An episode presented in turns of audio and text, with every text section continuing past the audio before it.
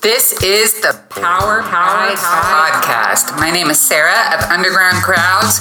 We hit Bible topics, smash, smash book studies, punch out some songs here and there, and light up His Word to strengthen our souls. Thanks for listening. Yes, we're going to hit that last part of First Timothy chapter 2. Um, I've been reading a little bit in the Greek and whatever, and um, I think that stuff is, you know, awesome. Um, and, but I also, like, I'm totally a, a lay person, right?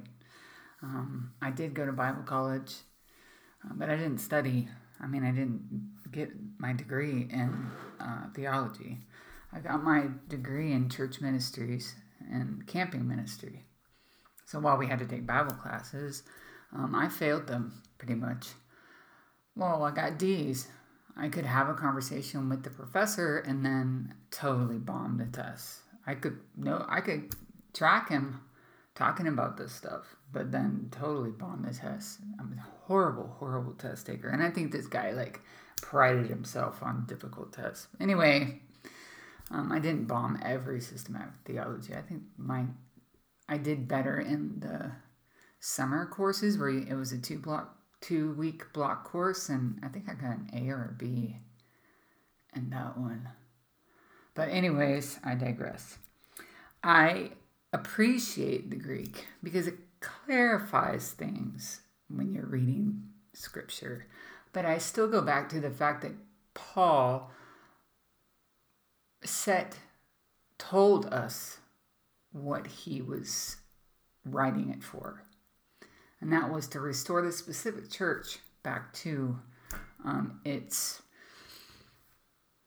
to a proper place as becoming of a Christ following, gospel centered church. Um, and so you might be asking the question, well, if it, if it was just for a church, why did we why did we need to know about it? Because are we perfect? It's exactly why we have to read it. Because these problems persist. We for example, we get off on tangents and our whatever is equivalent equivalent to genealogies. And we start side railing the gospel, or it's about our brand, or it's about our um, headiness. Well, we know all this scripture, and we and we just use this Bible, and we we do we we we we. Uh, it's all about us at that point. Don't when you're looking for a church. If this church is centered on what pride is centered on, well, we are we're Bible believing. We don't associate with any of that. And we're we're this and we're that. That's just self-centered. It's prideful and it's not gospel centered.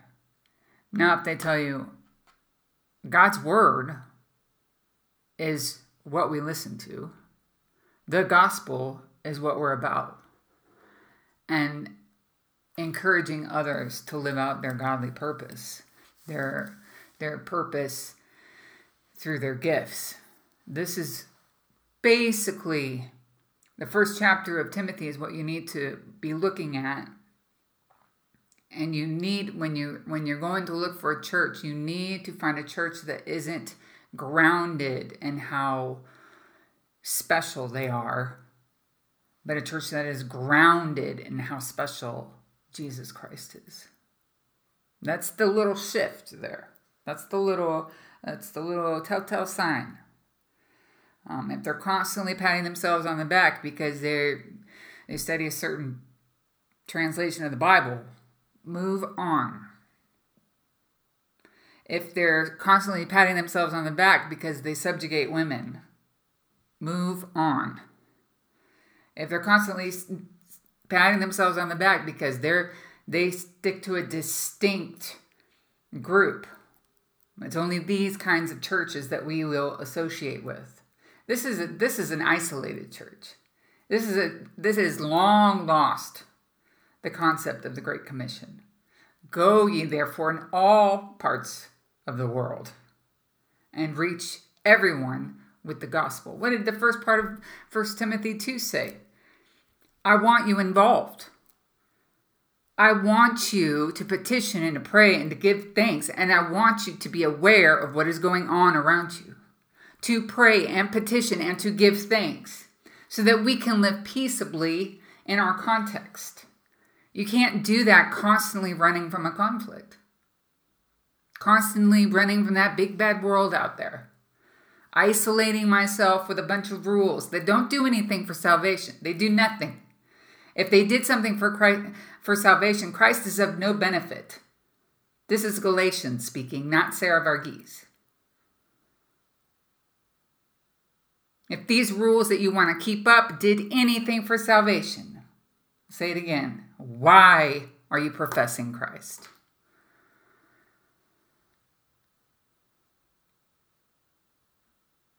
So, as we're getting to chapter two, and we're noticing how Timothy, or Timothy, Paul, is creating this vacuum space. I don't need the Greek to see what he's doing. I need to have an understanding of human nature. I need to have an understanding of how women operate when guys aren't supposed doing what they're supposed to be doing.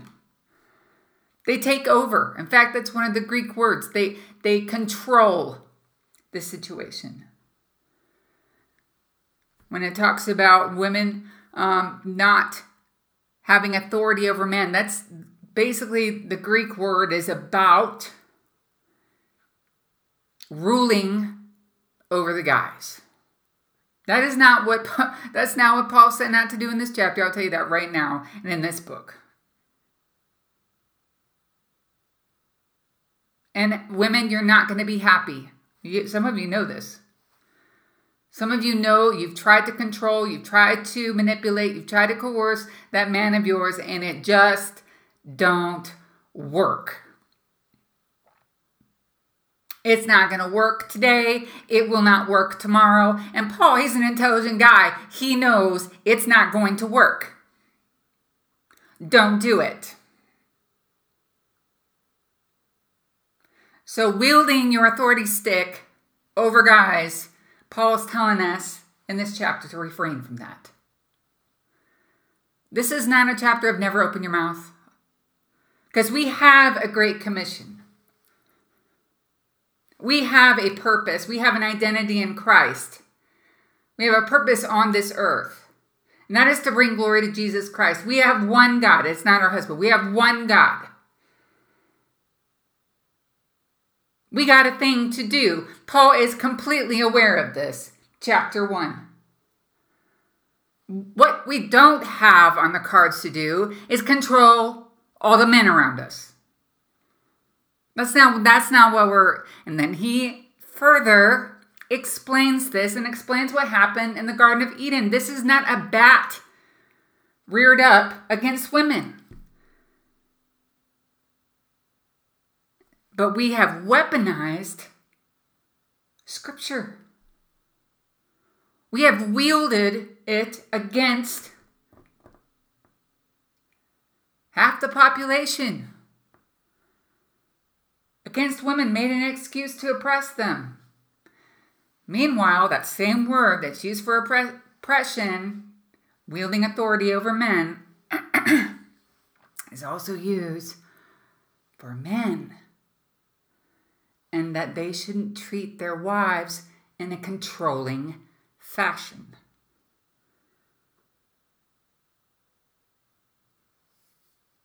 Because what is that controlling spirit really based in? It's not based in the Holy Spirit. Remember the first day we brought up Galatians, was it Galatians? Fruit of the Spirit. Yep, 6, Galatians 6.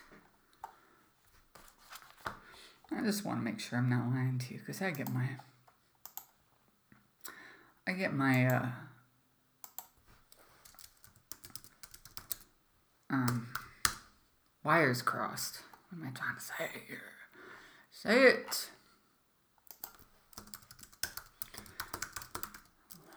We will find it. I just want to give you the right verse. What the fruit of the Spirit is.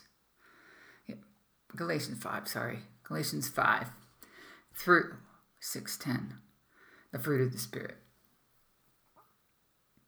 That's our MO. The fruit of the Spirit. So Paul goes in there. He's seeing this struggling church. It's getting derailed with this stuff. He should be fixing the fence out there, but he's watching television.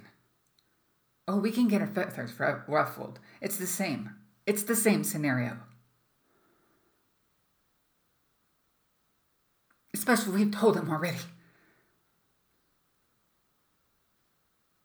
I'm just going to take over. Right? Paul knows. Timothy knows. It's a rescue mission of this church in Ephesus. It is counseling, is creating the space so the men can step up and lead. This is not a let's bash women session. Except if they want to cross the line and take over.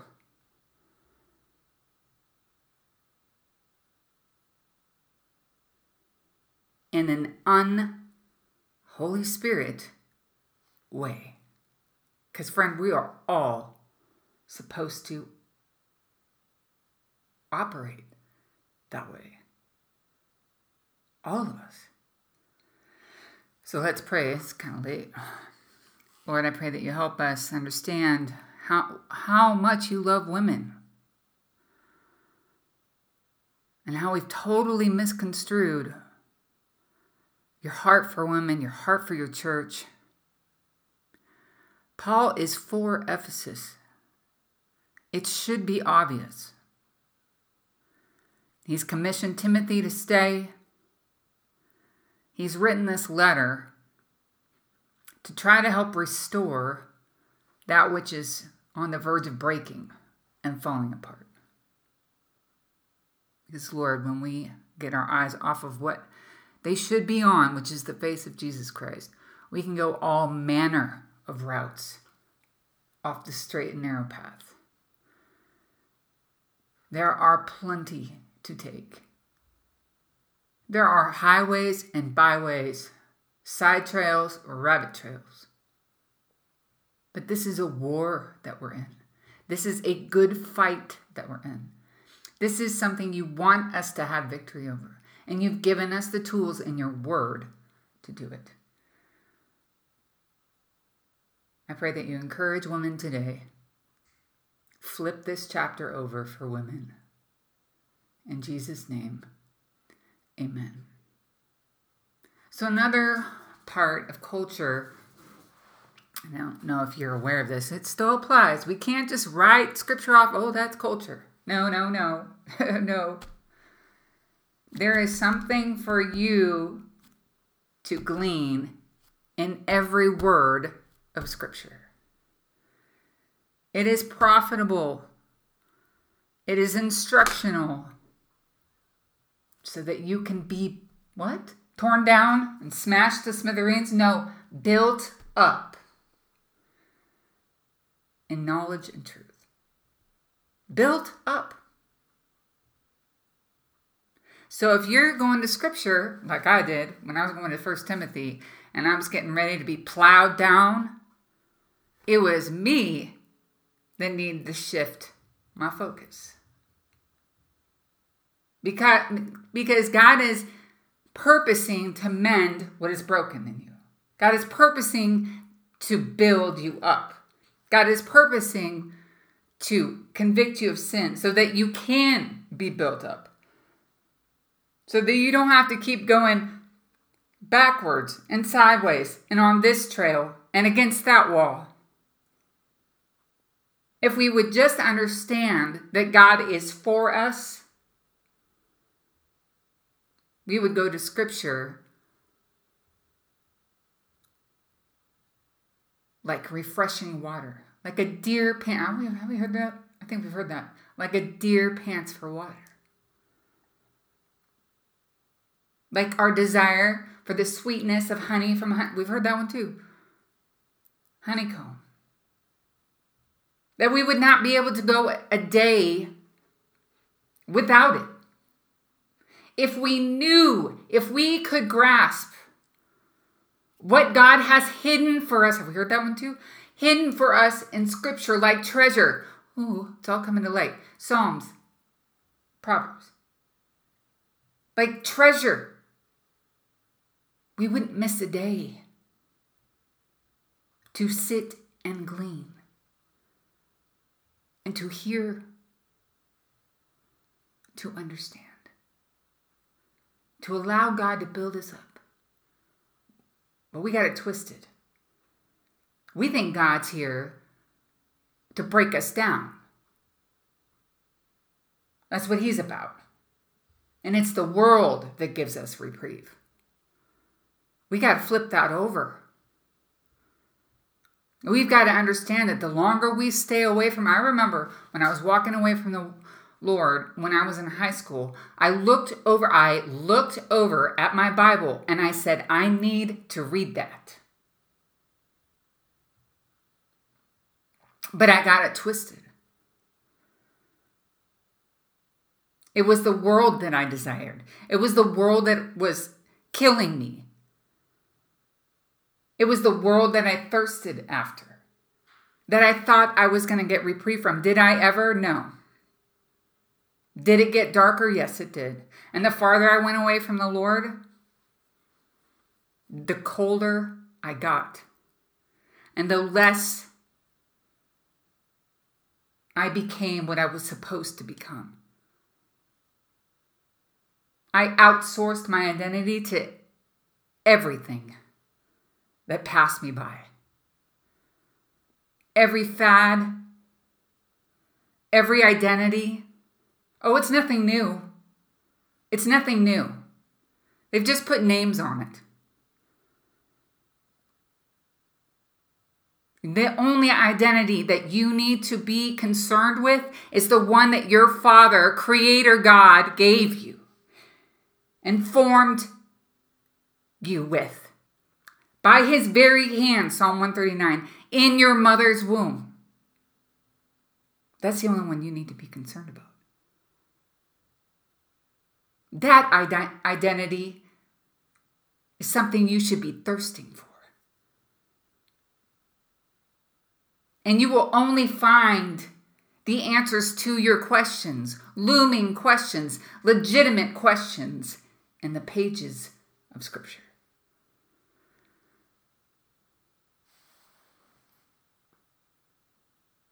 So, one of the things about cultural context here is that a lot of wealth, it happens in some cultures even today, uh, your wealth is displayed on your clothes. Well, seems to be that this turned into a club meeting where everybody just jaunts around and shows off their wealth. Yes, is this about you not braiding your hair? You you may that this is seriously about you not wearing braids at church? No.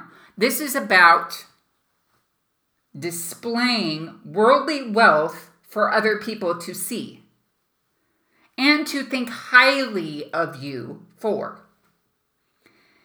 When all we need, as I just said, is the identity that God has given us.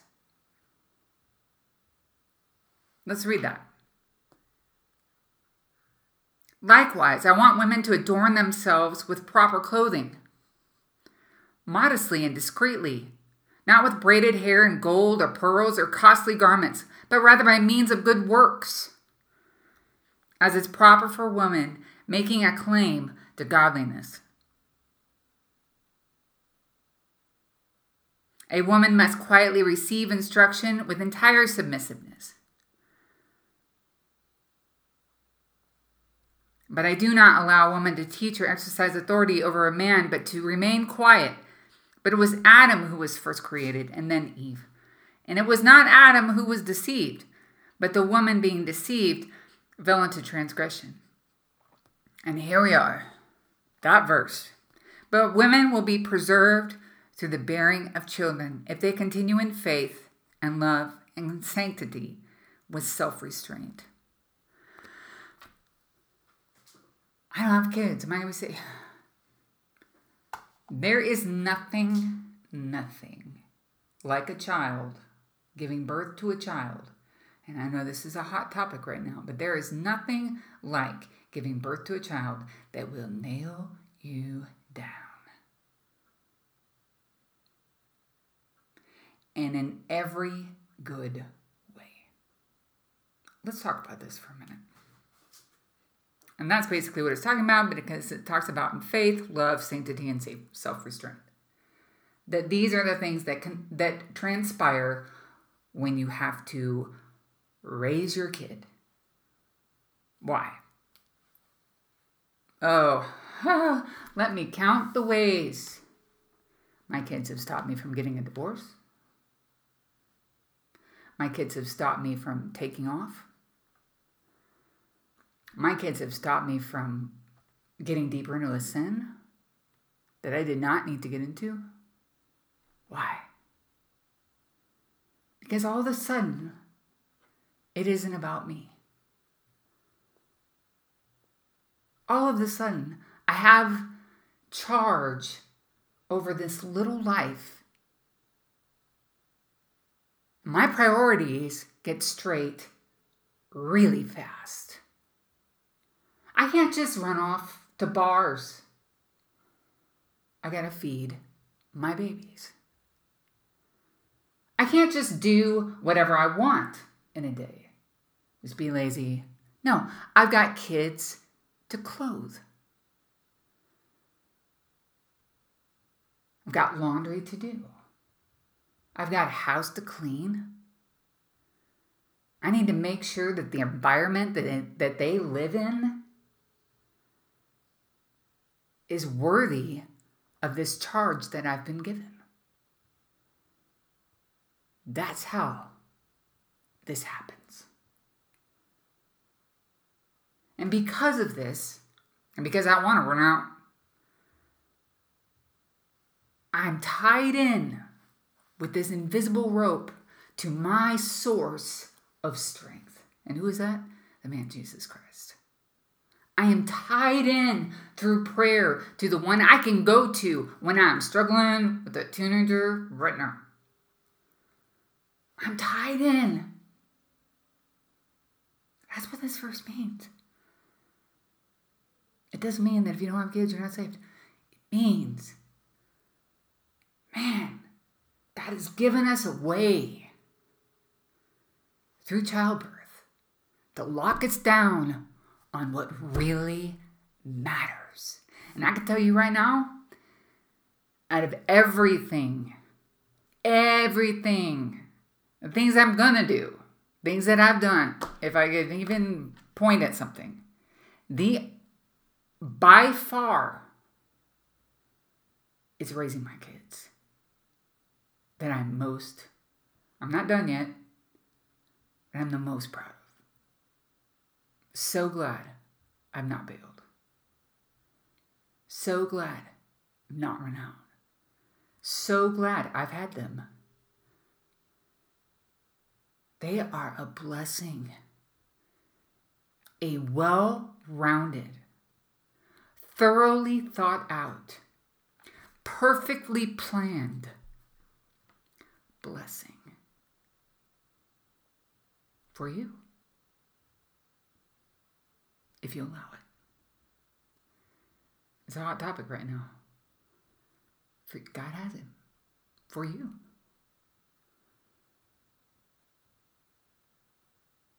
Possibly. And if he doesn't, if child giving birth to a child isn't what God had for you, then praise God, He's got another way to lock you down to priorities. You are freer, as Paul says in 1st or 2nd Corinthians. You are freer to serve God with your time.